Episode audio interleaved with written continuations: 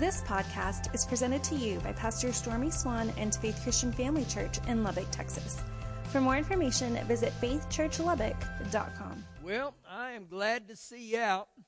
For the last few months, we've talked about the significance of the Word of God. I tell you guys, it's very important that we all hear the Word of God and we continue to hear the Word of God. We talked about the power of the blood of Jesus. Man, just stay under the blood and let the blood of Jesus cleanse you.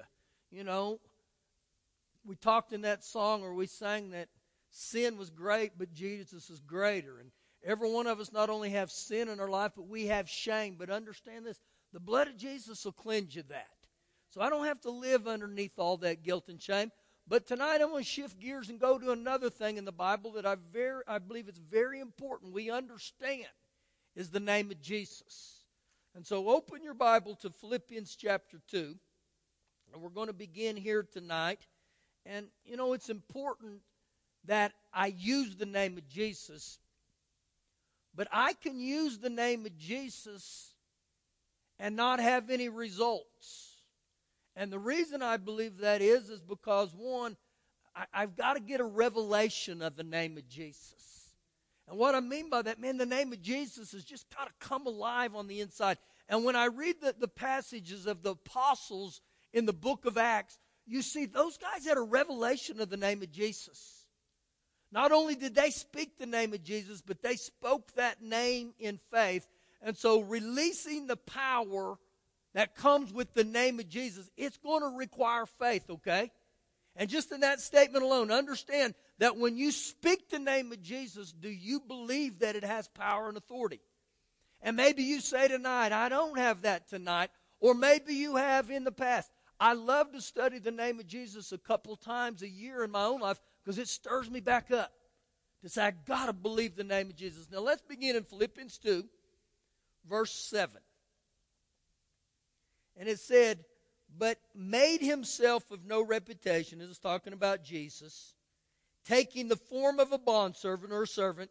And Jesus came in the likeness of men or a human being. And being found in appearance as a man, Jesus humbled himself and became obedient to the point of death, even the death of the cross. Therefore, God also has highly exalted him, Jesus, and given Jesus the name which is above every name. That at the name of Jesus every knee should bow of those in heaven and of those on earth and those under the earth. Now, one of the literal, translations where it says of those in heaven, those in earth, and those under the earth, actually it has the word being. Beings. And so that verse would read that at the name of Jesus, every knee would bow of beings in heaven and beings on earth and beings under the earth. So, what are we talking about here? Well, the name of Jesus is above the angels. They're in heaven. There's some people in heaven too. But even here on earth, the name of Jesus is above people. The name of Jesus is above the devil and demons in hell. So understand the name of Jesus is above every name, every being. He's the supreme. Keep reading, verse 11. And at the name of Jesus, or that every tongue should confess that Jesus Christ is Lord to the glory of God the Father. Verse 12. Therefore, my beloved, as you have always obeyed, not as in my presence only, but now much more in my absence, work out your salvation with fear and trembling. Now, you don't work out salvation to get saved. You don't do anything to get saved except you receive Jesus. So, what's he talking about? Work out your salvation. Well, when we get born again, that's the beginning point. And ultimately, when I begin to work out my salvation, I am beginning to complete it. I'm beginning to live before Father God. Understand, when we get saved, there should be some change in my life. There should be some fruit in my life. And so that's what he's talking about that I begin to work out my salvation where people start noticing your life. He's different. He talks different. He acts different. Now I'm going to come back to verse 12 here in a minute. Verse 13. For it is God who works in you both to will and to do for his good pleasure. Do all things without complaining and disputing, that you may become blameless and harmless, children of God, without fault in the midst of a crooked and perverse generation, among whom you shine as lights in the world. Now, a lot of people, when you talk about the things of God, the name of Jesus, they'll say, Yes, when we get to heaven, it's going to be incredible. And I believe that that's true. But when Jesus was talking about all this stuff here in Philippians 2 through the Apostle Paul, he didn't say nothing about us being in heaven. He was referencing right here on earth, and you'll notice there, he uses the word in verse 15 among this crooked and perverse generation. There's not going to be nothing crooked and perverse in heaven.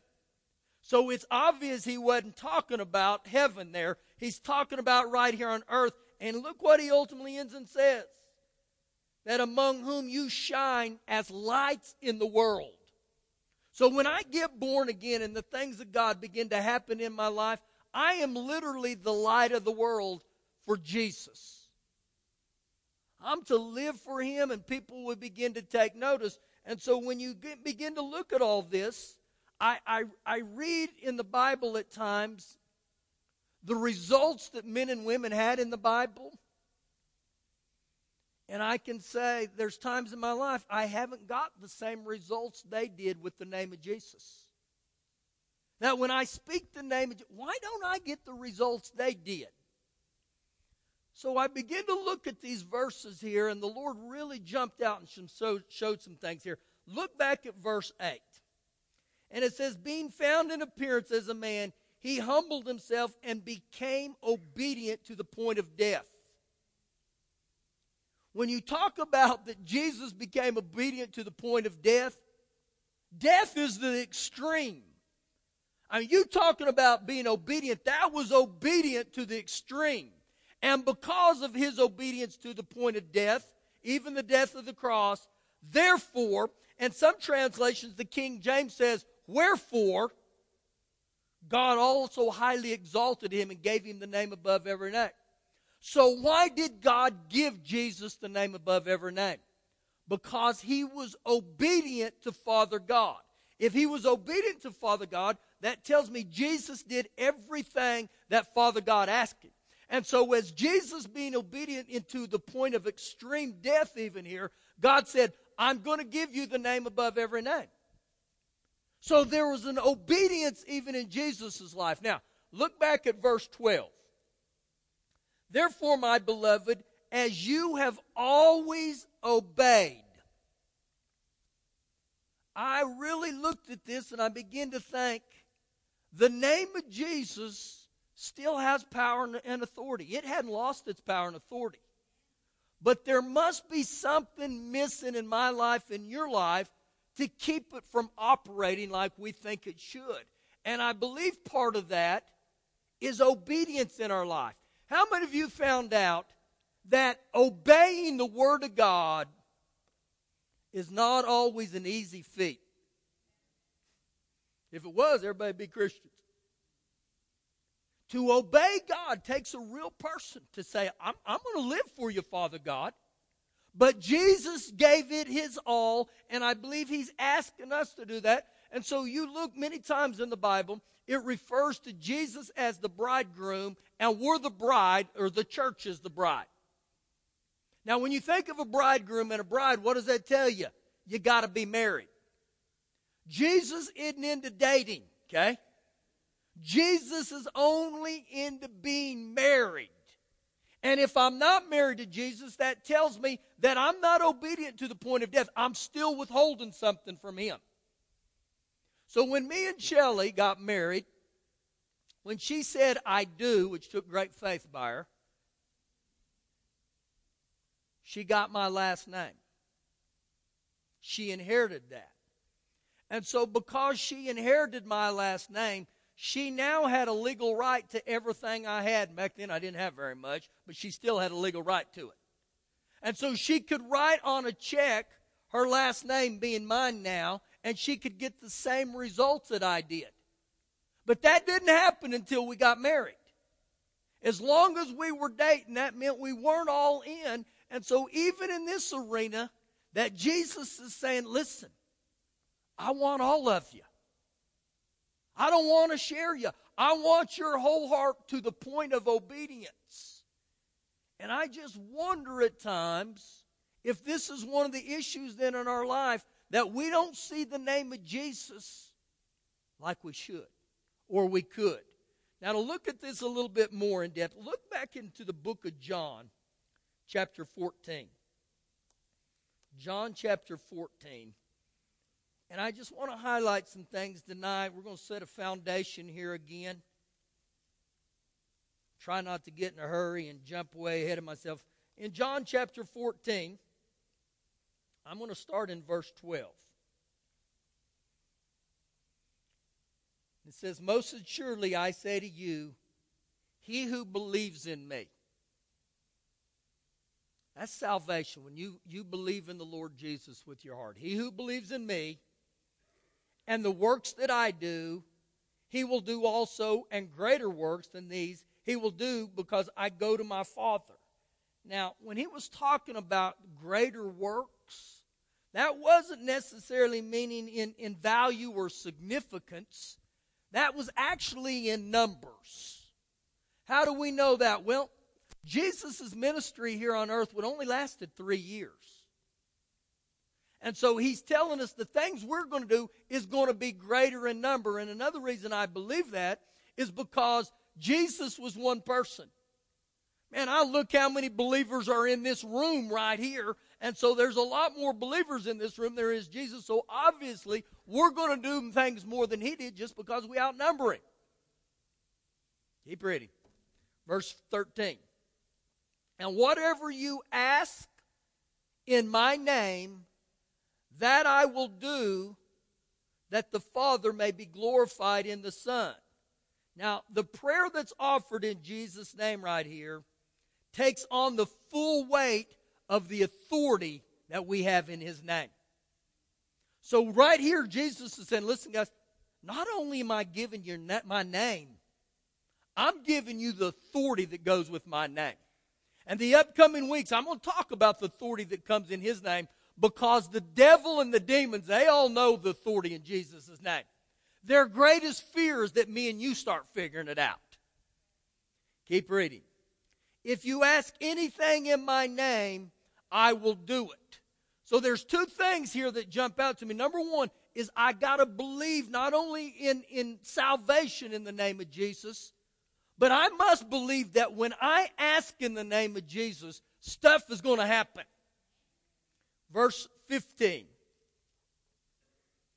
If you love me, keep my commandments. One translation says, obey my commandments. And those who love Christ will prove their devotion by their obedience. So we talk through here in John 14, 12 through 15, and we see the name of Jesus, and he's saying, Man, the things I did, you'll do also. But then all of a sudden, he throws this in here, and again, you can tie this to do I obey? Do I obey his commands? And I believe there's something to that again that the name of Jesus, once again, has not lost its power.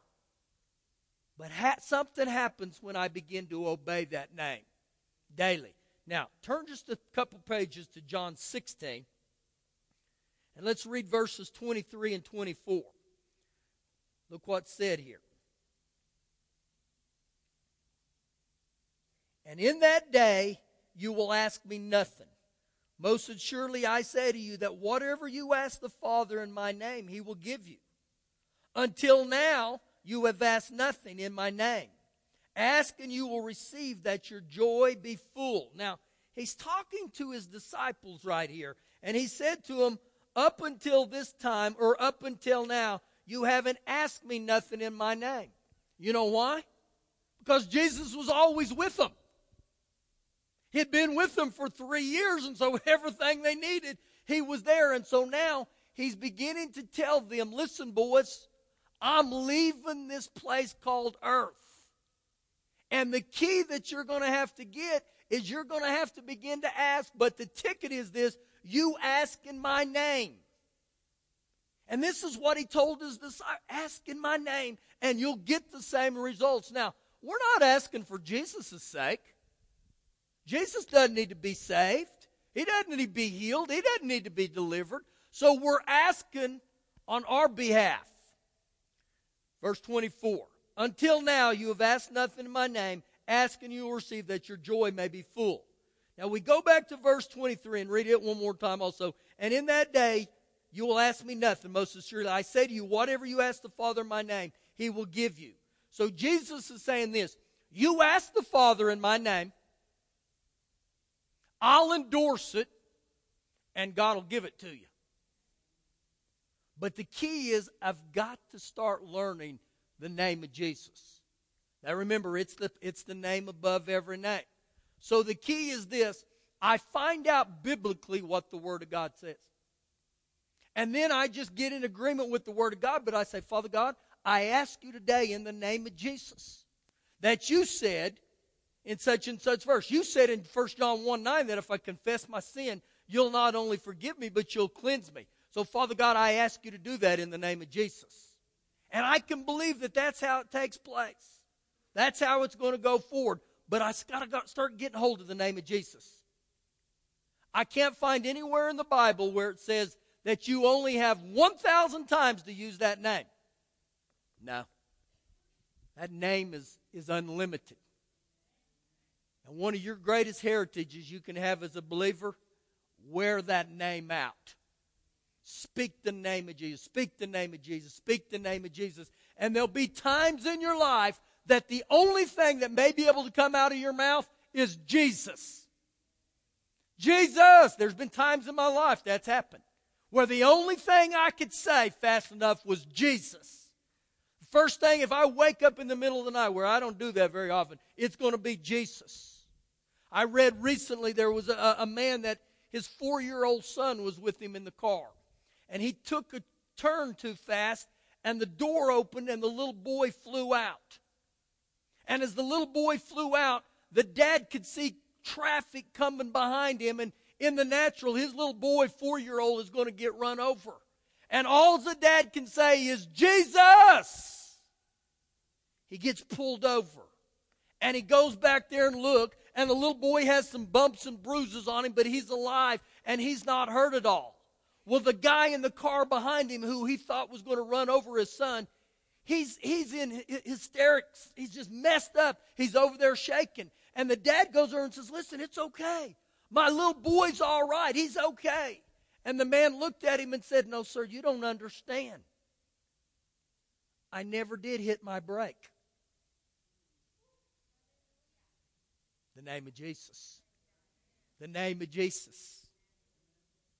That's a powerful name.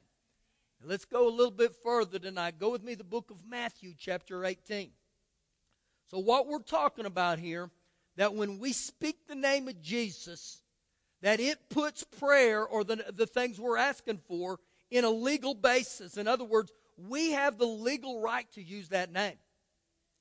And if you're born again, whoo, speak the name of Jesus. Speak the name of Jesus. Matthew 28. Let's begin in verse 18. Ah, just start in verse 16. Let's just start right there. Then the eleven disciples went away into Galilee to the mountains which Jesus had appointed for them. And when they saw him, they worshipped him, but some doubted. Some doubted. That's not good. And Jesus came and spoke to them, saying, All authority has been given to me in heaven and on earth. And some people would say, well, man, that's great news that Jesus has got all the power in heaven and all the power of earth. And if Jesus has all the power on heaven and earth, then let him do everything. If something's got to be done in my life, Jesus is just going to show up and do it because he's got all the power and authority. But I can't stop reading there. Look what he says in verse 19. Go therefore, or therefore go one translation literally says, You go therefore.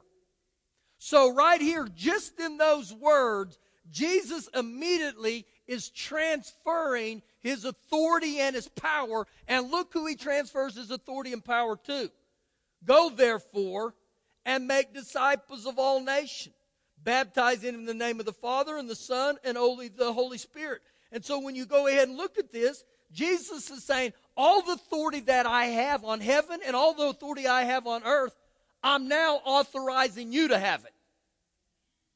You and you and you and you and you and you. And what was that authority to do? Well, if you'll note in there, he said, make disciples of all nations, get them baptized, but then he doesn't stop. Look at verse 20. Teaching them to observe or obey all things that I have commanded you, and lo, I'll be with you always, even to the end of the age. And so Jesus is right here saying, listen, I'm sending you out to do it. Now, do you think you could do any of the things he asked you to if you didn't have power and authority? No. And so, right here, Jesus transfers that to the believers. And understand this everything that Jesus has already done, he's not going to do it again. The only time Jesus is coming back to the earth is in the second coming when all this thing will wrap up. And so, right now, according to the Bible, Jesus is seated at the right hand of the Father, making intercession for me and you. So, I'm telling you, He's done everything He's going to do. But you know what He said? Everything I overcame on this earth, and when I went to hell, and according to Colossians 2:15, He disarmed principalities and powers in hell. He took care of them, and He said, Now, here you go. Here's my name. Use it. Be bold with it. Turn back just a couple pages. I got one more passage I got to get us to here. Matthew 18. And this is going to be very similar to what, what we talked about here. And in this passage here, Jesus is dealing with, with a sinning brother. What would that be? That would be a brother in, in, or sister in Christ. And they've sinned. So I'm going to use Raul for example that me and Raul are brothers in Christ, and I've done something wrong toward Raul. I've wronged him as a brother. This isn't talking about the world. This is talking about Christians, fellow believers. Okay? Look with me. Let's, let's just begin in verse 15. Moreover, if a brother sins against you, go and tell him his fault between you and him alone. If he hears you, if you have gained your brother. Now, he's telling you, do this in private. And he listens to you and confesses. That's a great thing. Verse 16, but if he will not hear, take with you one or two more, that by the mouth of two or three witnesses every word may be established. So he's saying, okay, if he doesn't heed it this first time, you take two or three other witnesses with you. And you confront him again in a godly way. You don't go in there and say, listen, stupid. Verse 17. But if he refuses to hear them, tell it to the church. Wow. But if he refuses even to hear the church, let him be to you like a heathen and a tax collector. In other words, then, he's like the world, he's like the sinner. Verse 18. Why does that play into this? You're going to see. Assuredly, I say to you, you and you and you, whatever you bind, forbid on earth will be bound or forbid in heaven and whatever you loose or permit on earth will be loosed or permitted in heaven. Who did he say that to? You. You and me and, and, and, and uh, all the believers here. Now, this is a wonderful promise, but you're not going to be able to loose and bind unless you have the power and authority to do it. And so he's telling me and you, I've given you the power and authority here on earth to loose it and bind it. Here's one of the best ways to understand that. Is what I'm asking God for, is it permitted in heaven? Because if it's permitted in heaven, then it'll be good to loose here on earth. If it's not permitted in heaven, then I don't want nothing to do with it. Now look real close at verse 19. And again I say to you that if two of you agree, where? On earth concerning what? Anything that they ask, it will be done to, for them by my Father in heaven. If two of them on earth agree, verse 20, for where two or three are gathered together in my name, I am there in the midst of them. So I say all this to sum this up right here. If you're in in unforgiveness toward another brother or sister in Christ Jesus, and you don't get it right, the prayer of agreement's not going to work for you. And when I begin to read this, this was another thing that I begin to see. This is a thing that keeps the name of Jesus from fully functioning in our lives like Jesus and Father God intended it to be. And so I got to ask myself this question. A lot of times we go and we pray, and in the name of Jesus, we pray this and that, and nothing happens. And you get mad and you stomp your feet and say, God, I prayed in the name of Jesus. But then I got to go back and look at this and say, Am I in ought? Am I in unforgiveness toward another believer? Because if I am, it shut down my faith. And so, right there, we saw in those first three verses, I got to get it right in my heart. That if I don't get it right in my heart, you're not going to have the power to bind and loose like Jesus wants us to. And so we go back to a lot of this stuff that we're looking tonight, and I'm just showing you things, even my own life, that I think, this has hindered my faith. What was the first thing? I don't walk in full obedience to God. Then how can God do what He wants to for so the name of Jesus? And then, second of all, you begin to see here. These are just little stumbling blocks that I think the Lord has given us tidbits. The Word of God and the name of Jesus haven't lost its power. We just haven't done what He's always asked us to do. And when I don't do that, it stops me right there in my tracks. So I say this man, let's get our hearts right. Are you preaching perfect? No, no. The only person that was perfect was Jesus, and he was crucified for it. We're not going to be perfect, but I will tell you this that in our lives, that when we don't obey God, it ought to bother us. It ought to bother me. Stir me up to say, Lord, I repent. I don't want to do that. Help me to obey. Help me to live for you. And then the second thing is, I got to ask myself this question Am I holding unforgiveness toward other believers, toward people? See, there in Mark 11 uh, 25, Jesus himself said, If you don't forgive other people, I can't forgive you. That Bible reads the same for me as it does you. And so, one of the best things you can learn to do is begin to speak over your life. Lord, I'm quick to repent, and I'm not easily offended. I'm not going to walk in offense. I'm going to walk in love. And when I begin to do this, man, I mean begin to use the name of Jesus. Speak the name of Jesus. I mean, you walk into your children's room and you walk in there at night and they're fearful and you sense the spirit of fear. You don't ask the spirit of fear to go. You command him in the name of Jesus. And you get bold and you say, huh, not here. Not in the name of Jesus. I'm going to tell you right now, there's times in your life you're going to have to be bold with the name of Jesus. I heard the story of this, this, this uh, little old lady who was at a bus stop one day. She was sitting there waiting for the bus to come, and there was a little dog standing there. And, and she was knowing the bus was going to come, and she'd say, Go home, little dog.